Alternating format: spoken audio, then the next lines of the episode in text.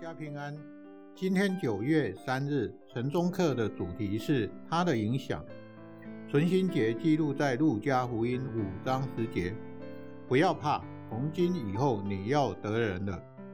我很幸运能够从呃师从美国和英国的几位杰出学者，他们是我攻读神学硕士和博士学位时的教授。我从他们身上可以感受两种互相对立却又共存的情感。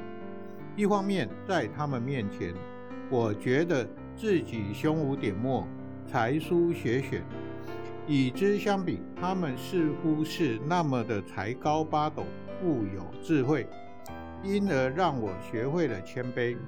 但另一方面，我又极度渴望能够和他们在一起，向他们学习，吸收他们丰富的知识。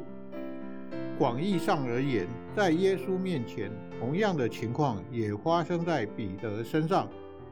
在整夜劳力并没有打着什么的情况下，耶稣发现他们正在洗网。耶稣吩咐他们把船开到水深之处。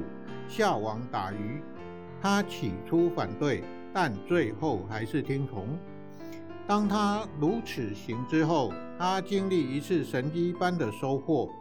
他们下了网，就圈住许多鱼，网险些裂开，甚至船要沉下去。目睹了这惊人能力的展示之后，彼得忽然觉悟：此刻他是在上帝的面前。在耶稣面前，彼得惊觉自己的罪是那么明显，就俯伏在耶稣脚前说：“主啊，离开我，我是个罪人。”彼得因为自己的罪，觉得自己完全不配和耶稣在一起，但这正是他唯一的希望。我能想象彼得抓住耶稣的脚，喊着说：“离开我！”但请留下，因为你是我的一切。我深知自己不配，但我需要你。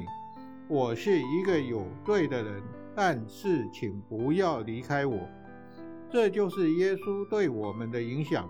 我们会深知自己不配，但也同时渴望得到他那无限的爱和不配得到的救赎。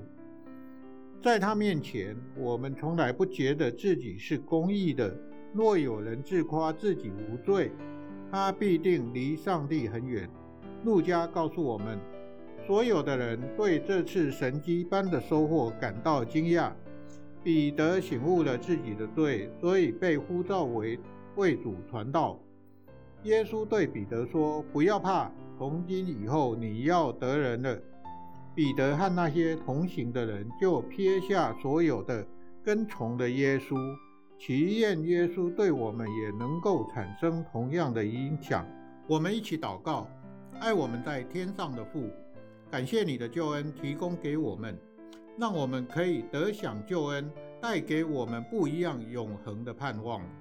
愿我们在生活中抓住上帝的应许，拥有不凡的影响力。好，让我们可以在末世得人如得鱼。求主带领我们每天的脚步，奉耶稣的名，阿门。